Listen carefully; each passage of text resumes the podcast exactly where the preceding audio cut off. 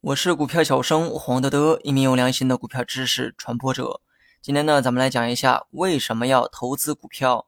首先呢，感谢各位哈能坚持收听到现在。从今天开始，我们将会开启新的篇章，也就是风险教育篇。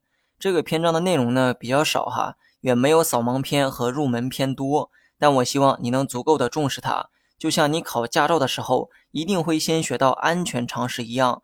想做股市中的老司机，安全意识同样不能少。股市有风险，这几乎是所有人都听过的一句话。但具体有哪些风险，我敢保证很多人啊都不清楚。不过呢，关于这些，我们日后再去讲。今天呢，我们先来探讨一个问题：我们为什么要投资股票？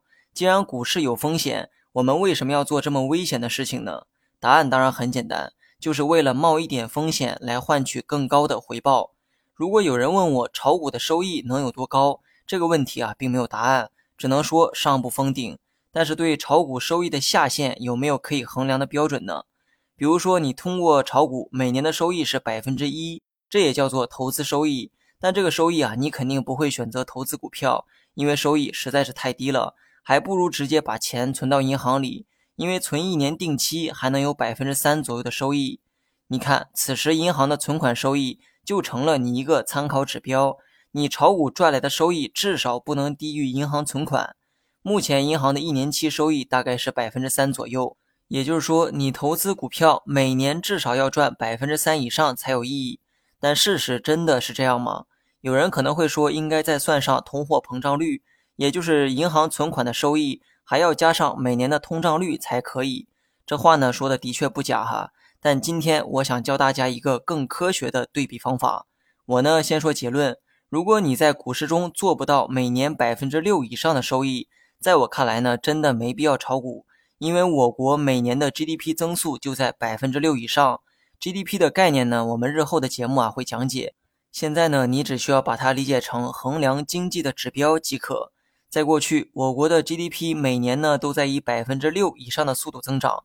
而贡献 GDP 的是这个国家的各个企业，GDP 增长百分之六，说明这个国家所有的企业每年的平均增长也在百分之六以上。企业不断的成长壮大，那么它的股价当然也会上涨，上涨多少呢？当然是百分之六以上。所以你投资股票至少不能低于百分之六这个标准。如果说达不到，说明你的这个收益啊还赶不上这个国家的经济增长速度。股市呢是经济的晴雨表。经济每年增长百分之六，而你在股市中的收益却低于百分之六，说明你在投资上的回报还赶不上这个国家的经济发展。有些人呢可能会以这个银行存款收益当做参考，聪明点的可能还会加上每年的通胀率。